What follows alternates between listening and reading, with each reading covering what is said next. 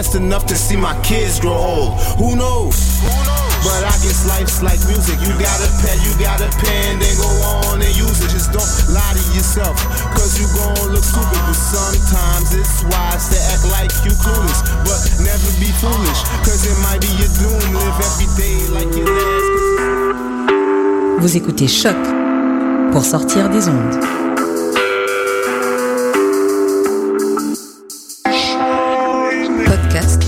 Musique, découverte. Sur choc.ca.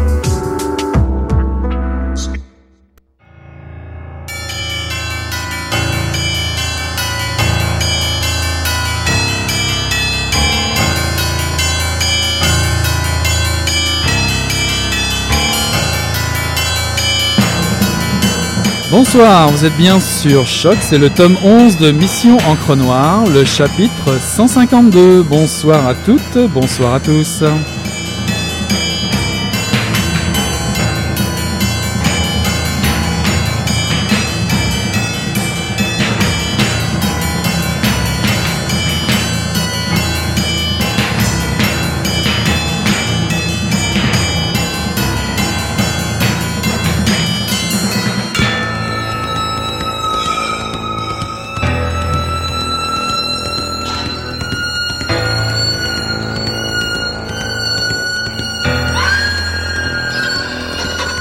La limousine s'est arrêtée devant l'entrée du pavillon principal.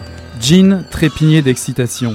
Allez les enfants, dernier tour de piste de la journée, montrons l'heure de quel bois se chauffe l'équipe Adam. Le doyen et une pléthore de professeurs titulaires pour la plupart très âgés, si je me fais au nombre de têtes blanches, nous ont accueillis en grande pompe dans la salle du conseil.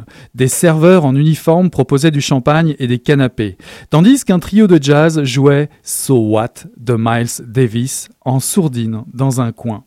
Les murs de la pièce étaient décorés de cocardes bleu, blanc, rouge et de pancartes de la campagne de Patrick. Plusieurs personnes me parlaient en même temps. Submergé par le flot de leurs paroles, je me suis, comme à l'accoutumée, retiré en moi-même. Mais j'ai à l'intérieur un volcan qui bout et laisse parfois échapper une bulle de lave. Alors que je distribuais à la ronde les sourires et les merci, ma chère, des pensées inconvenantes défilaient dans ma tête et j'avais peur d'en lâcher une à un moment inopportun du genre T'as l'air d'un boudin dans ta robe, Miss Piggy. Patrick a serré des mains jusqu'à ce que Jean indique au doyen qu'il était temps de nous rendre à l'auditorium. Flanqués de Briggs, d'agents spéciaux et de gardiens de sécurité de l'université excités comme des gamins, nous avons débouché après avoir parcouru un dédale de couloirs dans les coulisses de l'amphithéâtre. J'ai eu un moment d'hésitation quand mon mari s'est engouffré dans l'escalier qui menait à l'arrière-scène. Au moment où j'allais m'esquiver, Jean m'a tendu le bras et m'a raccompagné jusqu'au bas des marches. N'oublie pas, ma chérie, il faut mettre toutes les chances de notre côté. Voilà, c'était un extrait de Sous la surface de Martin Michaud, paru aux éditions La Goélette en 2013. Nous en avons déjà parlé à Mission Encre Noire avec Morgane, bien entendu, mais je n'avais pas encore pris le temps de vous en toucher un mot sur ce dernier, ce fameux dernier roman de Martin Michaud, Sous la surface, paru en 2013 aux éditions Goélette. Serait-ce une raison supplémentaire pour parler d'un auteur que nous apprécions particulièrement ici, mais, mais, mais, mais, également euh, d'un festival que nous supportons et encourageons, évidemment, celui de Knowlton, euh, celui qui a eu lieu ce, euh, ce week-end, pardon, et où Martin Michaud a reçu le prix Ténébris du meilleur roman de littérature policière distribué au Québec et ça cette fin de semaine. Alors toutes nos félicitations Martin, Euh, tu n'es pas dans le studio mais je suis sûr que tu écoutes cette émission. Tous les lecteurs et les lectrices de, de Le Sar connaissent l'efficacité des phrases de Martin, de Martin Michaud, de l'auteur, le rythme haletant des enquêtes et surtout la minutie portée à l'intrigue qui pour la plupart du temps nous plonge dans de joyeuses veillées jusque, jusque ben, comme le disait Morgane, jusque très tard. Aucune trace de Le Sar ici, ni de Jacinthe Taillon, le héros et l'héroïne des romans de Martin Michaud. Euh, et c'était tout un défi à relever de bâtir un thriller n'ayant rien à voir avec le Québec, en dehors des repères habituels de l'enquêteur. Et je dois l'avouer, hmm, oui, Oui, vous risquez d'y laisser quelques heures de sommeil cette fois-ci encore. C'est un pari gagné bien sûr et gagné haut la main. J'ai mis du temps euh, finalement à trouver mes repères. Bah, grand fan de Le Sar que je suis, puis à force de phrases qui claquent, de dialogues intrigants, j'ai été rapidement gagné à la cause. Martin Michaud, cette fois-ci, incarne une héroïne.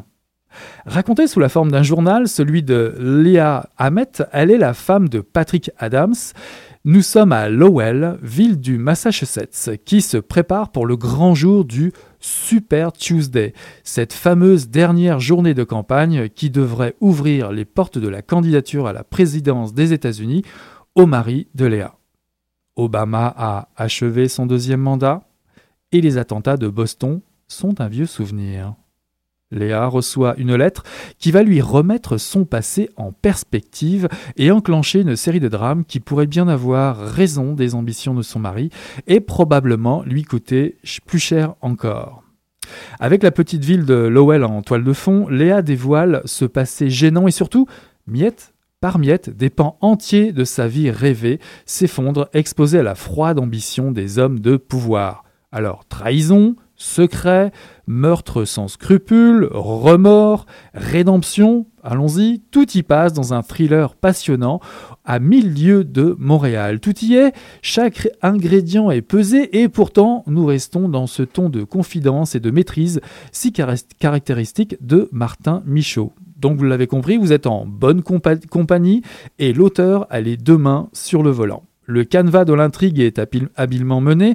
Les personnages de Martin Michaud sonnent justes. C'est du très classique, un thriller politico-criminel d'un savoir-faire remarquable. L'ambition vorace des politiciens n'est pas une nouveauté, ni ses, corollaires, la manipulation des sentiments et évidemment celle des médias. Martin Michaud n'est pas avare de fausses pistes, ni de dénouements finement ciselés. Et remarquez, il, il s'offre même le luxe de proposer trois fins ouvertes c'est dire, il n'en manque pas sous la pédale le monsieur Michaud. Du grand art donc une fois de plus, il le mérite vraiment, son prix euh, Ténébris, chaque détail compte dans ce roman ou presque, et dans ce cas ce n'est pas la moindre des choses, puisque Martin Michaud glisse des petites références bien senties, comme dans l'extrait que je viens de lire, des références musicales qui font dire à Morgane euh, Ah je connais, je connais. Ben si vous voulez savoir c'est quoi, ben allez donc euh, lire ce roman et vous verrez bien de quoi je parle. Et d'ailleurs en parlant de Morgane, allez donc vérifier son blog Car Noir pour le savoir, puisqu'elle a déjà fait une, une, critique de ce livre aussi, puis me semble-t-il, elle parle déjà euh, de musique. Alors qui sait, qui sait à lire euh, sous la surface, vous pourriez très bien envisager les futures campagnes politiques qui s'annonceront euh, d'ici là au Québec sous un nouveau jour, peut-être avec même un peu d'imagination que vous irez chercher dans ce livre. Et si la déprime vous gagne, ben, courez donc vous procurer ce livre paru aux éditions euh, On fait une petite pause musicale et puis je vous réserve une petite surprise, je vous en dis plus après.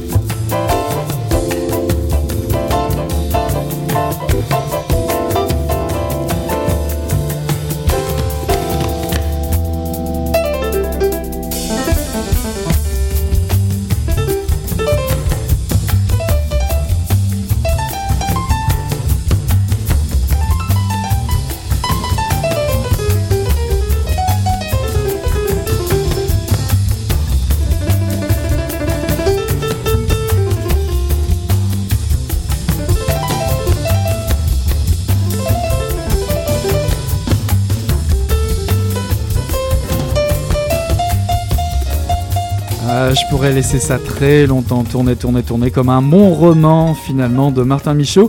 C'était bien évidemment, bien évidemment So What de Miles Davis. Euh, Marie-Ève et Morgane qui sont venus me rendre visite l'avaient reconnu tout de suite. Et puis ça c'est en honneur de Martin Michaud. Félicitations encore pour ton prix euh, Ténébris. Euh, ce petit morceau, un petit clin d'œil à Le. J'espère que Le Sar va revenir bientôt avec de nouvelles aventures. Mon prochain roman, celui que je vous présente ce soir, finalement c'est aussi un autre invité du festival Donaldton. Je vous lis un extrait. Mars. Les armes de longue portée sont les armes des hypocrites, des lâches, des traîtres, il me disait. Ce sont les armes des snipers, des tireurs embusqués, des tueurs qui ne veulent pas dire leur nom. L'arme à feu en mettant de la distance entre le tireur et sa victime constitue une tricherie. Elle l'éloigne de son objet, de ses réactions. L'arme à feu vous garde les mains propres. C'est elle qui vous guide et par la même occasion vous absout. C'est un peu comme quand on confie à un boucher le soin de tuer la bête dont on va manger la viande avec le cœur léger. On ne veut surtout pas savoir, Gaston Phébus, lui, chassait l'ours à pied, Armé de son seul couteau, la lame ne ment pas. Elle vous oblige à un contact étroit, intime, je dirais, avec votre victime. Vous la voyez mourir sous vos yeux. Vous voyez ses veines palpiter, son sang couler, ses pupilles se dilater sous l'effet de la terreur que vous lui inspirez. Vous, vous ne pourrez plus dire je ne savais pas. Quand on a une lame à la main, on sait. Voilà, c'était un extrait euh, de Laurent Chabin, son dernier roman Apportez-moi la tête de Lara Crevier, paru aux éditions Libre Expression, collection Expression Noire. Je cite Laurent Chabin, qui encore Qui dit chien dit maître, et qui se veut libre n'aime pas les chiens. Il n'y a pas de bon flic que mort. Je m'en suis donc donné à cœur joie dans mon dernier roman, Apportez-moi la tête de Lara Crevier un livre paru en 2014 aux éditions Libre Expression dans la collection Expression Noire. Alors voilà, celui qui parle, ben, c'est Laurent Chabin lui-même, qui écrit ces quelques lignes sur son excellent blog laurentchabin.hauteffort.com, un papier intitulé Mourir au printemps. Et les printemps, bah, c'est les fameux printemps de Knowlton qui viennent de s'achever, bien sûr. Euh, Morgane, j'en parle beaucoup ce soir, elle est sur place, elle est ici, dans les studios de, Mission Encre Noire, mais elle était aussi à Knowlton. Euh, elle était notre témoin privilégié et elle nous a rapporté, je vous, je vous euh, rassure, plein de bonnes friandises que nous écouterons plus tard dans une carte blanche à venir euh, spécial festival des printemps meurtriers. Elle a néanmoins rencontré Laurent Chabin pour discuter de ce ce dernier roman. Nous l'écouterons euh, tout à l'heure, juste après euh, cette chronique. Alors justement, ce dernier roman, qu'en est-il? Euh, L'histoire se passe dans Saint-Henri, dans un immeuble délabré, repère d'immigrants, d'artistes sans le sou et de squatteurs en tout, en tout genre de la rue Saint-Antoine. dans cet immeuble, un corps est retrouvé affreusement mutilé. Il s'agit d'une jeune femme nue et décapitée. L'enquête est confiée au lieutenant-détective Donola qui a la charge de découvrir l'identité de ce corps, mais aussi de démêler le mystère autour de cette disparition. Il semblerait qu'à mesure qu'on s'approche d'une certaine vérité, l'évidence d'une obscure machination se dévoile. Hanté par un douloureux passé, le lieutenant croisera un étudiant anarchiste, squatteur de l'immeuble à 16 heures, ami supposé de la victime, qui mène en parallèle son enquête. Deux points de vue, deux ancrages opposés dans la vie, l'ordre et la morale, deux faces de la même médaille, découvrir qui est vraiment Lara Crevier. Quand sortira-t-il? Mhm, Allez savoir, à vous la lecture. Alors sans être vraiment une suite stricto sensu du roman euh, Le corps des femmes est un champ de bataille paru en 2012 aux éditions Coup de tête, certains personnages euh, se retrouvent dans ce roman, Lafreminski ou Lara Crevier par exemple. Et je vous garantis, voilà un excellent cru de Laurent Chabin. J'ai pris beaucoup de plaisir à retrouver euh, le style et la plume de l'auteur, acerbe, corrosif, joueur également, on sent qu'il aime bousculer notre confort, notre idée de la normalité peut-être. Un des moyens est de jouer avec les marges, de nous prouver que l'on peut s'évader d'un système de pensée et que celui-ci n'est jamais aussi présent que le regard que nous portons par exemple mhm, sur la sexualité. Et qu'ici les, personnages viennent bousculer notre angle de vue et ce n'est franchement pas désagréable. Loin d'être, loin d'être le sujet principal, la sexualité à travers une trame policière aborde une problématique plus large, euh, celui de notre sens de la moralité, notre soumission à un système. Alors la forme du récit policier se met en place, une intrigue riche en rebondissements et personnages réalistes. Alors il y a le lieutenant Donola et l'anarchiste Christian qui vont nous dévoiler petit à petit euh, leur démarche euh, pour connaître euh, le, mystère qui se trouve autour de, ce cadavre. il y a aussi le sergent détective Louvette Rattel, une collègue, une collègue bien en chair, boudinée dans son uniforme, qui vient à la rescousse du lieutenant Donola. Il y a Lara Crevier, bien entendu, qui est un, fantasme, je dirais, de personnages du genre à avoir un faible pour les rebelles, les utopies anarchistes et les criminels en série. Minsky également, qui est un homme énigmatique, viré de l'université de Calgary, à la sexualité étrange, un coupable idéal. Puis enfin, Yoko, une sublime, une sublime japonaise, une Vénus aux fourrures qui évolue dans l'univers des masseuses. On s'est dit que là, là, ça y est, l'auteur se plie aux rigueurs du roman policier classique. Et pourtant, ce n'est pas tout à fait cela, et c'est tant mieux. Il est question, au fil du récit, de s'interroger sur la liberté ou l'identité. Comment disposer de son corps, de son idée, euh, de, ses idées, pardon. Euh, comment sommes-nous vraiment libres? Le sommes-nous vraiment?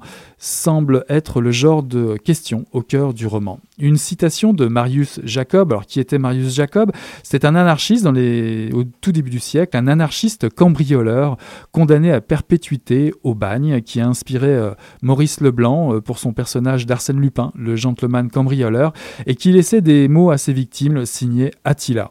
Alors cette citation ouvre le roman, je cite, Le droit de vivre ne se mendie pas, il se prend.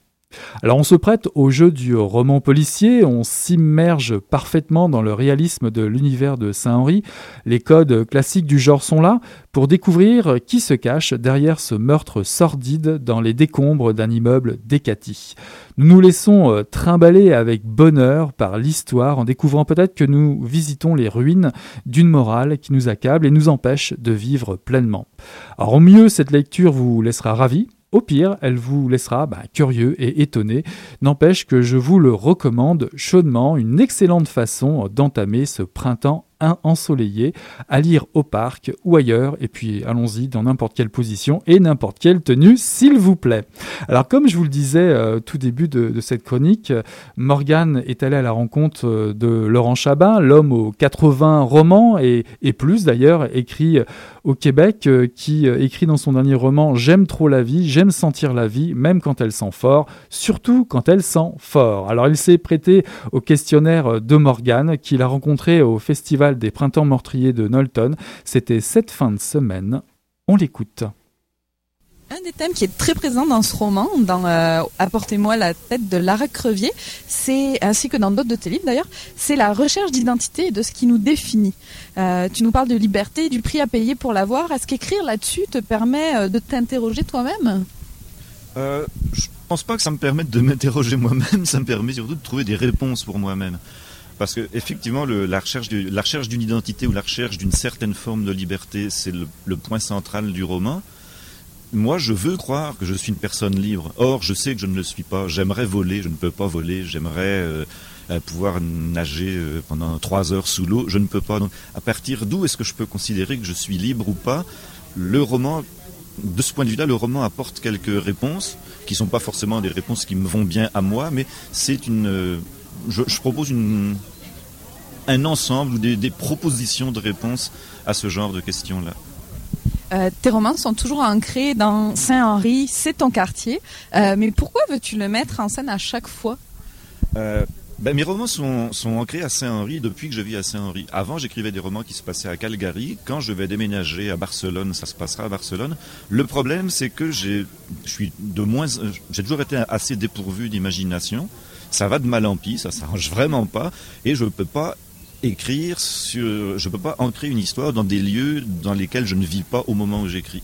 J'ai besoin de sentir le, lieu, j'ai besoin de sentir l'atmosphère, l'ambiance, et si je veux rendre un roman, un roman policier, c'est quand même vraiment, il faut que ce soit réaliste, il faut y croire.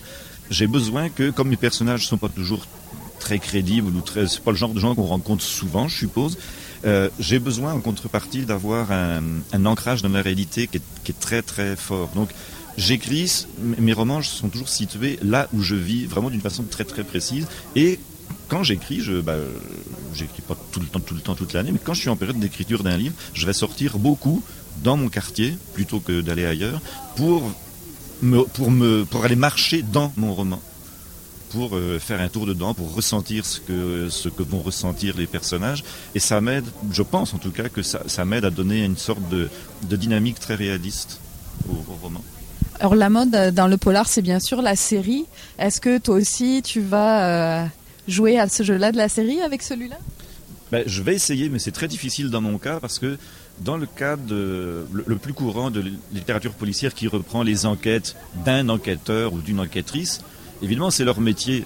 Quand un crime est fini, hop, il y en a un autre, on continue comme ça. C'est tout à fait logique que Valander, Maud Graham, euh, Maigret et compagnie enquêtent sur, sur de nouveaux meurtres. C'est leur, leur boulot. Mais moi, dans mes romans, les personnages principaux sont de l'autre côté de la barrière. Si c'est pas vraiment des délinquants, on n'est pas loin. Ils sont vraiment toujours à la limite de la légalité, même la limite de l'autre côté, disons.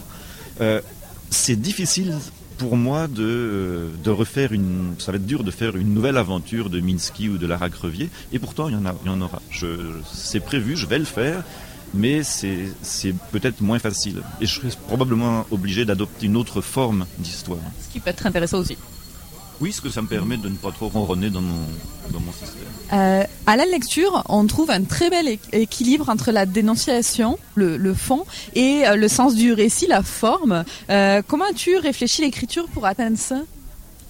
Je ne sais pas si c'est très très réfléchi, parce que j'ai toujours fait très très attention à la forme.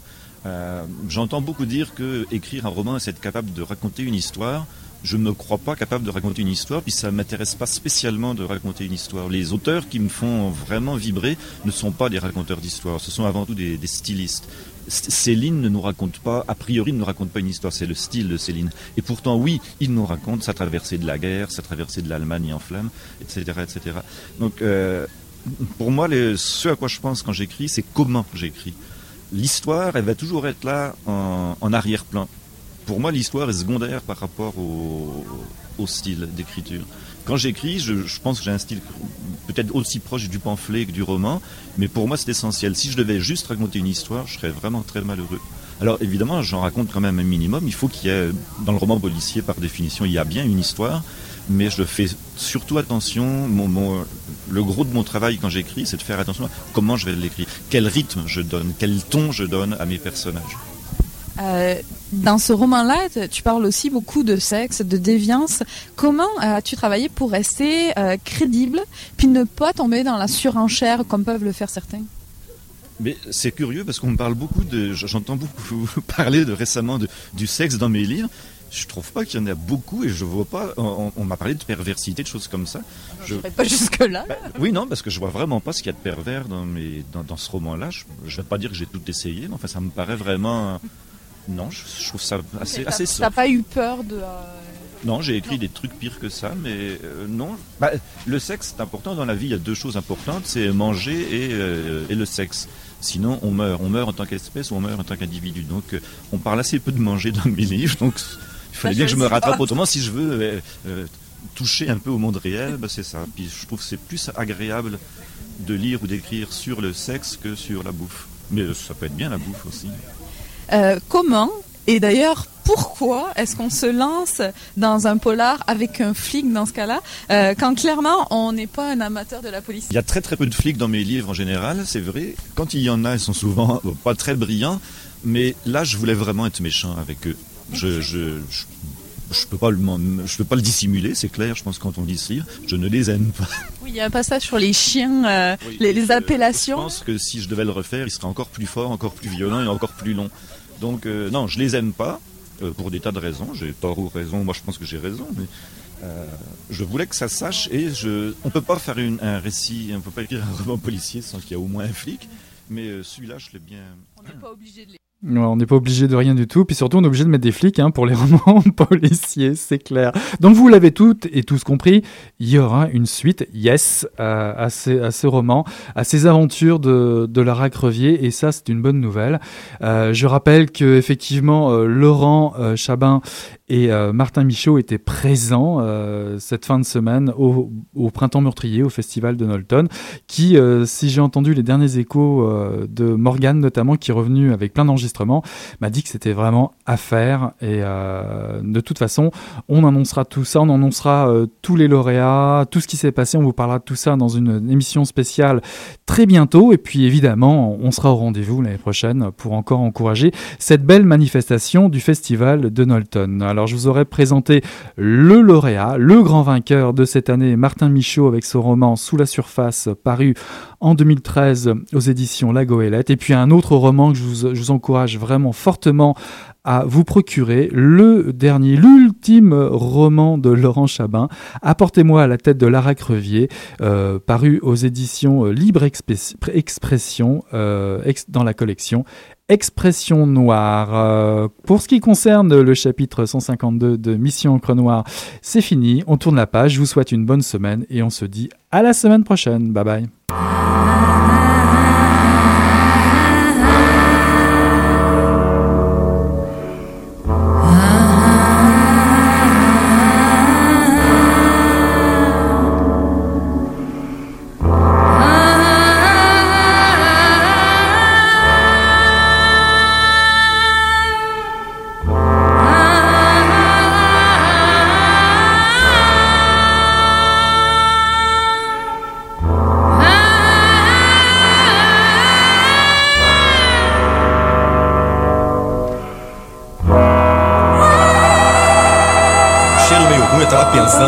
Coisa e fedeu as coisas. Mas o negócio tava bom, bicho. O negócio tava bom, só quando ele tava tão entupido. Gostoso! Quem diria, hein? Greta Garbo acabou de irajar, hein? É, mas eu tava falando pra você, né? Depois que eu passei a me sentir, aí o negócio ficou diferente. Jorjão, Vai, garoto! fala a verdade. Isso na bola. Não. Cadê a cerveja que não saiu? Ô Ciro, tira a mão do meu bolso. Agora um arame, um arame ia pegar dentro, ia pegar um gordurão e depois um arame não ia mal. Come depois já viu, né?